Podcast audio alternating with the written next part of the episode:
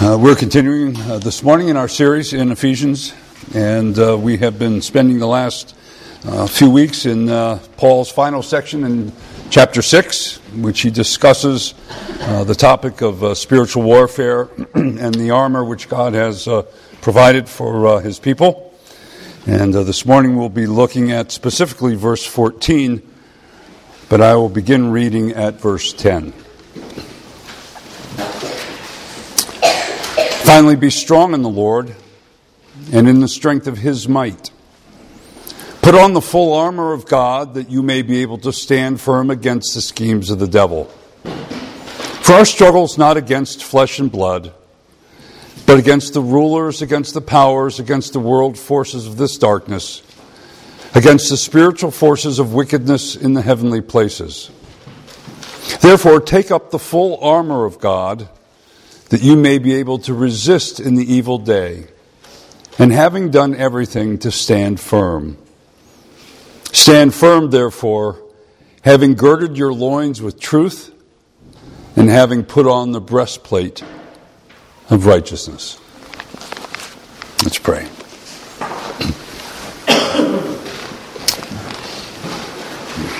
Father, the ancient imagery of, uh, of belts and uh, breastplates uh, seem so far removed from our experience, and yet there is something of enduring importance here for us.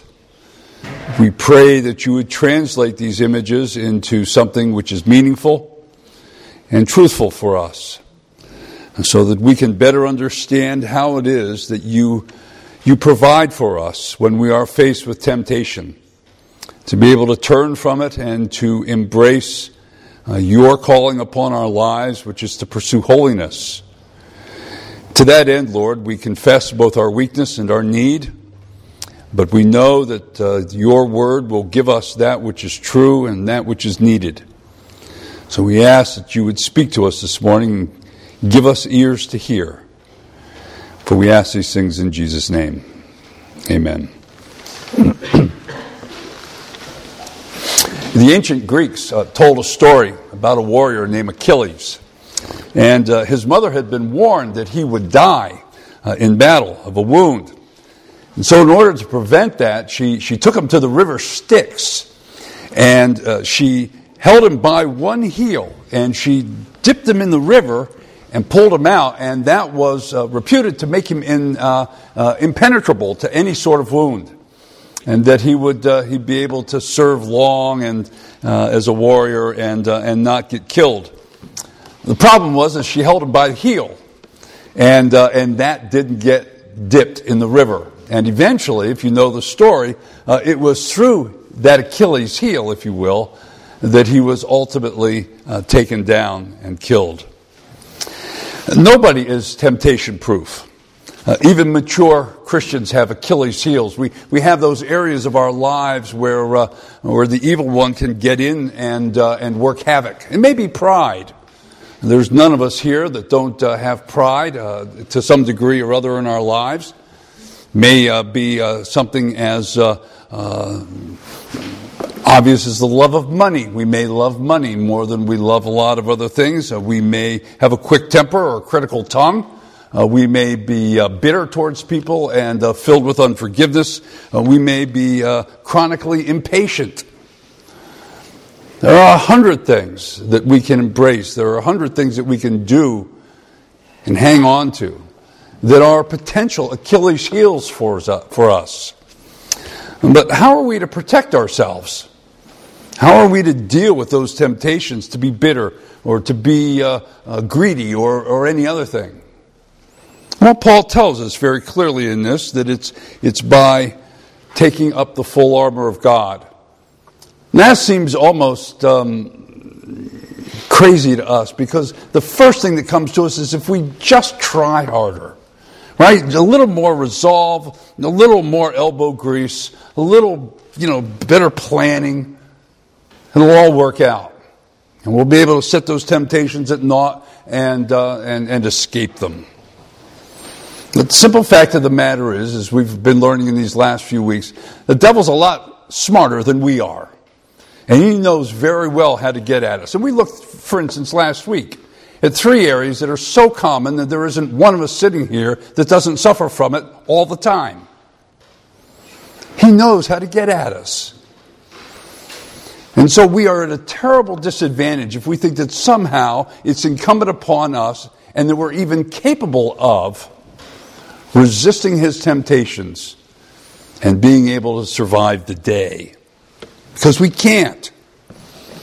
But Paul's been telling us very clearly in these, uh, in these verses that, that God has supplied us with a spiritual armor that really can, really can stand and really can enable us to resist temptation and continue to live in a way that, that pleases Him and honors Him. Our confidence, therefore, cannot be in our abilities, but has to be placed squarely upon God's provision of an armor that is capable of doing this. This morning, we're going to look at the first two things that Paul mentions. First two pieces of armor that of the belt of truth and the breastplate of righteousness. Strictly speaking, the Roman uh, soldier's belt was not, a, was not a piece of armor. All right, when you dressed a, a Roman soldier, the first thing you put on him was his tunic. And his tunic was really nothing more than a great big square a piece of linen, heavy cloth. And it was basically you, you cut a, a, hole for the neck and you cut two holes for the arms. And, uh, and he pulled it on and, and, and draped it over himself.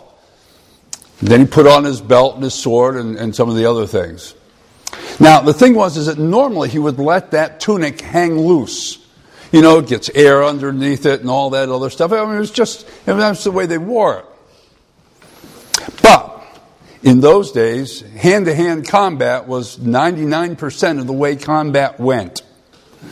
And to, to be fighting hand to hand with a tunic that's kind of floating around like a great big you know, dress just doesn't get it.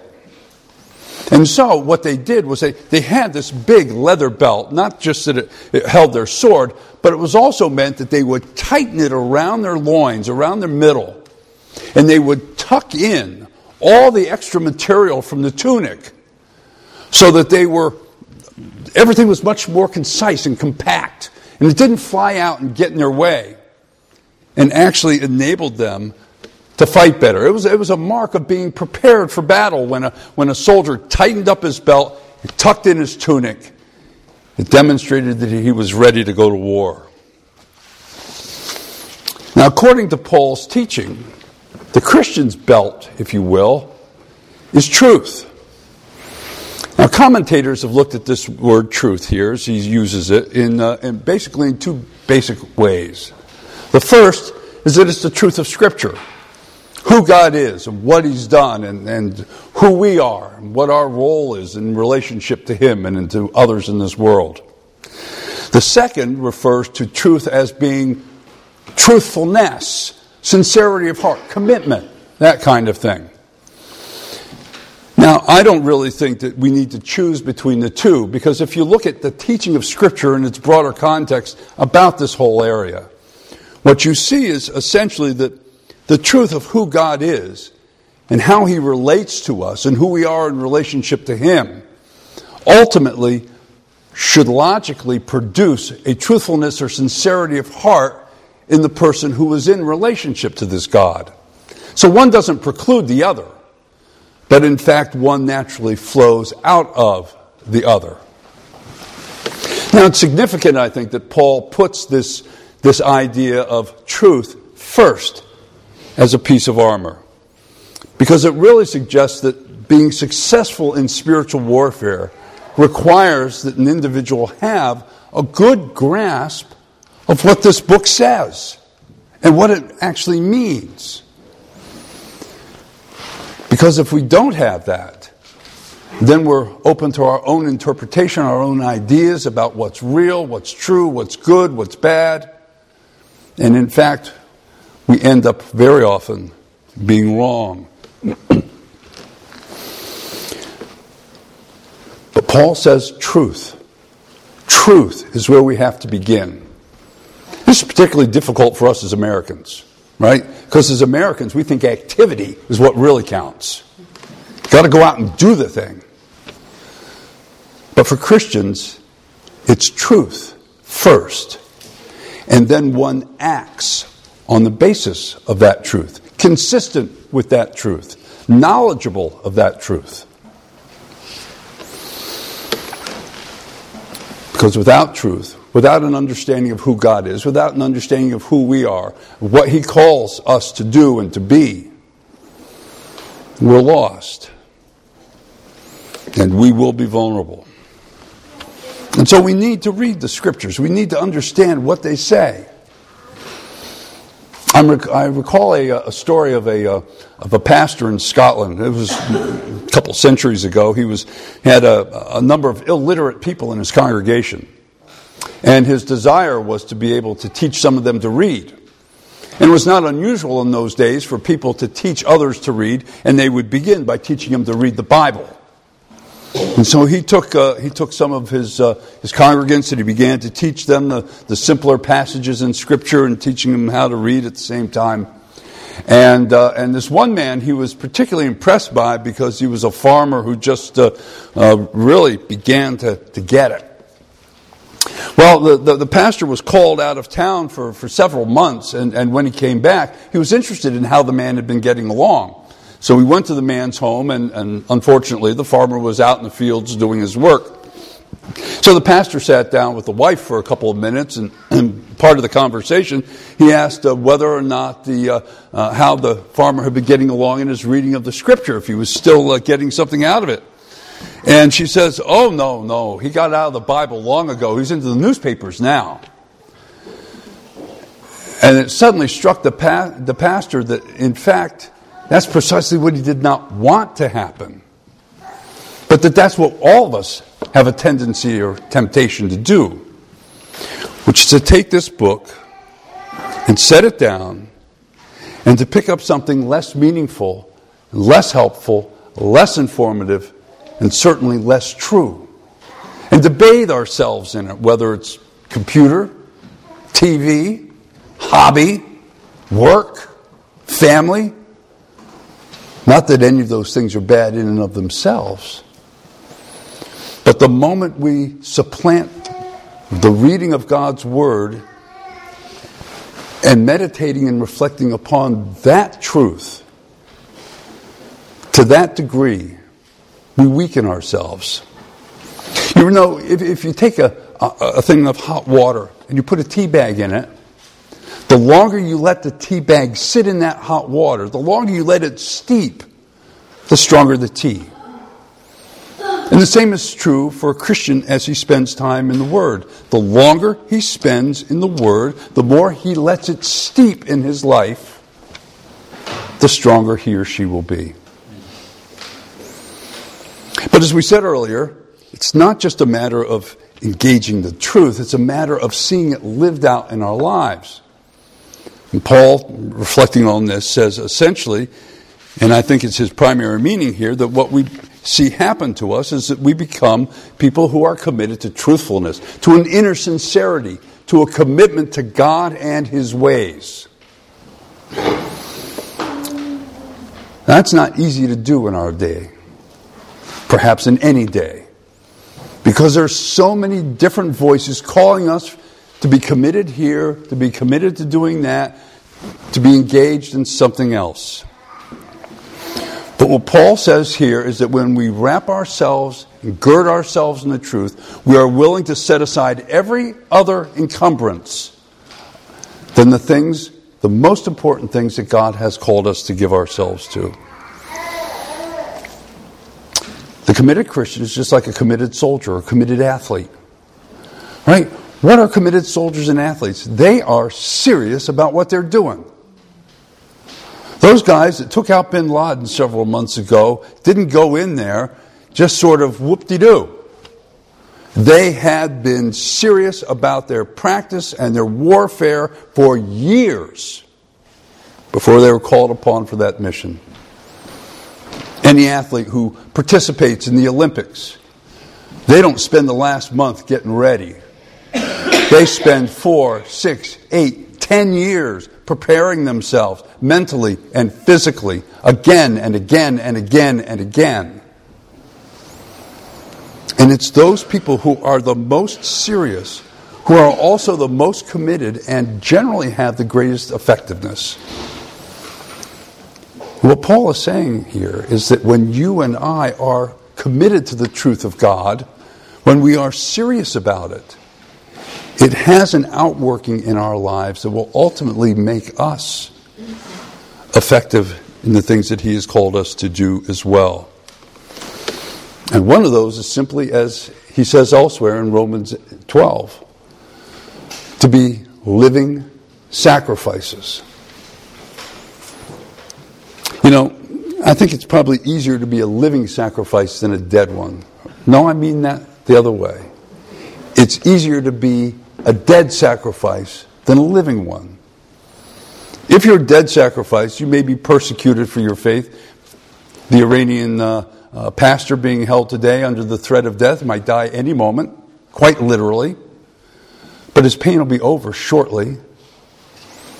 But if you and I are living sacrifices, that means it goes on day after day after day after day. That the stress and the strain and the struggle of doing what is right, of facing temptation, of failing, of getting up again, of embracing those things about us that we can't stand, and allowing God's grace to set it right, that isn't easy to do. And to be engaged in that for the long haul, for the period of one's whole life, requires a commitment, requires a sustaining grace that is incredibly hard. But what Paul says here is that a truthful life is never an accident. This kind of commitment doesn't just fall out of heaven and change us, but that in fact we must make ourselves willing to surrender ourselves to just purposes such as these. Well, the second piece of the Romans uh, soldiers' equipment was the breastplate, which Paul compares to righteousness. No Roman soldier would have gone into to war, into combat, without a breastplate. Now, the breastplates were two kinds. One, it was either a big piece of very heavy linen or, uh, or leather, and what they would do is they would take piece, pieces of, uh, of uh, hoofs or, uh, or horns from, uh, from cattle and shave them up into uh, to pieces and then sew them so that there were, it was almost like chain mail, only it was leather and, and uh, hooves, if you will. Now, they had that kind, or they had literally metal breastplates, which is what most of us tend to think of, that were taken and beaten and molded to the, to the body. But, I mean, the purpose of, of both kinds was exactly the same, and that was to protect the vital organs, right? The intestines, the heart, the liver, the lungs, because those are the most vulnerable parts in battle, the biggest target, if you will. Now, if you look at Jewish thinking, Jews really did divide the human body and the human soul into the same two pieces. The heart was considered the mind and the will, and the splanchnon, the guts, right, were the seat of the emotions and feelings. And so, between here and here, figuratively speaking, the Jews basically said, This is where you live. It all flows out of here. And so when Paul tells us to put on the breastplate of righteousness, he's basically saying protect your mind and your heart, your feelings, your will, protect it all by covering yourself in righteousness, by being, by being wrapped in it as if it's armor. Now, like truth, righteousness can be understood in two different ways. The first is imputed righteousness. Paul talks a lot about that in, in Romans, and that simply means that the righteousness of Jesus Christ has been credited to us, even though we're sinners, and our sin has been credited to Him so that we can have a relationship with God. The other kind of righteousness is practical righteousness, it's, it's living holiness, right? And again, we do see a very intimate and important relationship between these two.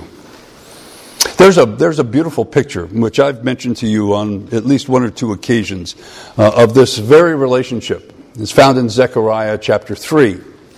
And in that, there's, a, there's this incredible uh, situation going on. Uh, Joshua, the high priest, is, is standing before the angel of the Lord. And Satan is standing over on the side. And he's basically accusing Joshua of not being able to properly fulfill his office as high priest because he's got on all these dirty clothes and this dirty turban. And, and Joshua just, he, he must feel terrible to have the accusation of the evil one over here, recognizes his own condition, and he's standing before the angel of the Lord. And the text tells us that the angel intervenes and he says, Take off his filthy clothes. And these other angels come and they, they, they, take off Joshua's filthy clothes and his turban and they, they dress him in these magnificent garments. Clean, sparkling, beautiful. And it's a perfect picture of the imputed righteousness of Christ given to a sinner who doesn't deserve it, who's filthy otherwise but who is cleansed by that declaration of God, you are now right before me because of your faith in Jesus Christ. Then, the very first thing that the angel of God says to Joshua when that is over is this it's a, it's a charge to be holy. He says, If you will walk in my ways and keep my commandments, then you will govern my house and have charge of my courts, and I will give you a place among these standing here. In other words, the first thing that God does is he imputes righteousness to Joshua, who doesn't deserve it, and then he commands him to go and live a life equivalent to the righteousness he's just received. In other words, go live a practically holy life because you are now made righteous in my sight by my grace. Now, if I had to choose between these two meanings, imputed righteousness or practical righteousness, that I think Paul is talking about here, I'd have to choose a second. And I think, I think logically that has to hold the day.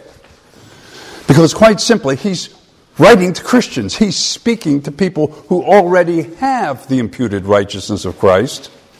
And now he's telling them to put on righteousness. And so he's really simply saying to them, go live holy lives. Do everything you can to please God by the way that you live.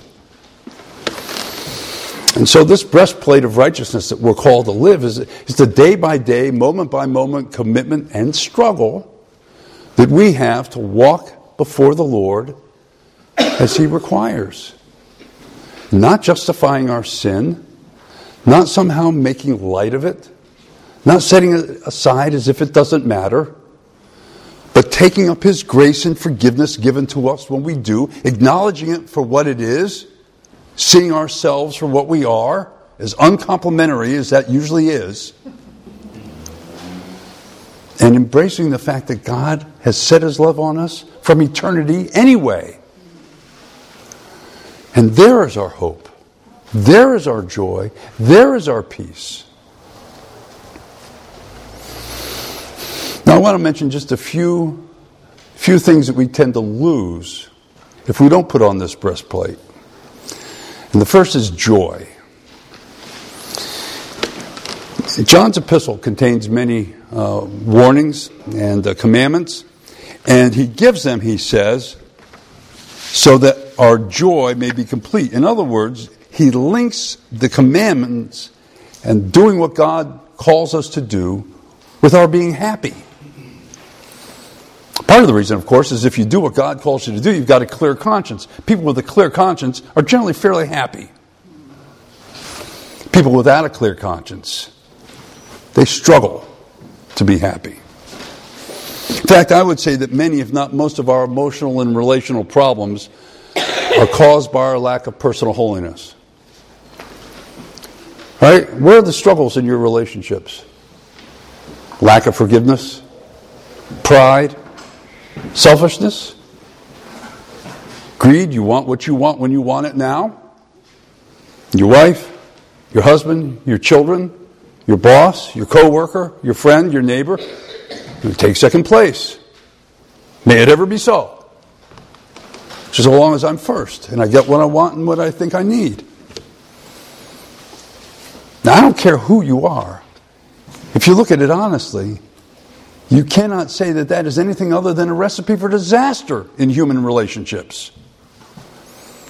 That the relationships that thrive are the relationships where there is this, this wonderful give and take, this wonderful serving of one another, of a deep love that abides between you and other people, that enables you to serve them joyfully because of your love for God.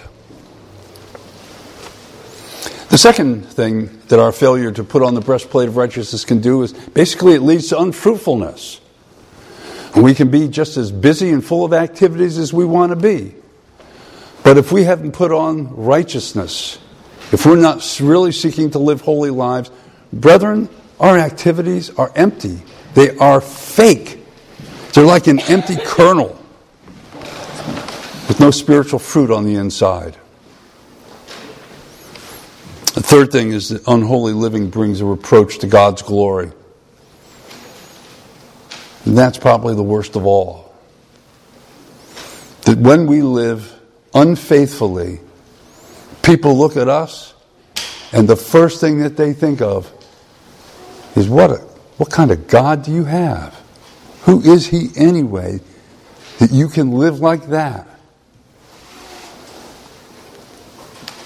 Paul says that a lack of holiness fails, as he writes to Timothy, to adorn the doctrine of God our Savior in every respect. In ancient times, before a, uh, a, squire was knighted, he had a very interesting thing that he was required to do. He, he would go into the abbey chapel, he would lay out all of his armor on the floor, and then he would hold a vigil of prayer, consecrating himself to God all night long before he was knighted the next day and put that armor on. And this is really the only way that we can put on the armor of God. And that is to be committed to Him, to be prayerful, to be in close relationship with Him constantly, if we possibly can, keeping Him in mind as well as our need for the very things that He provides us for. And here, this table, I don't know if we can be more poignantly reminded of both the truth and the righteousness which God has given to us for protection. Let's pray.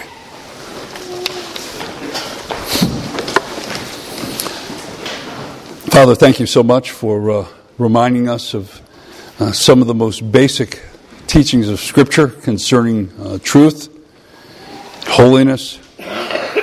We recognize that uh, often we uh, we think light of these things. We uh, think we've got them we've got them down. We've been Christians a long time. It's nothing new for us, and that's precisely the point. It isn't new. The same things are of critical importance for us if we are to live in this world in a manner pleasing to you. We pray that you would help us uh, to take that as seriously as we possibly can and to do so in a way that honors you for Christ's sake. Amen.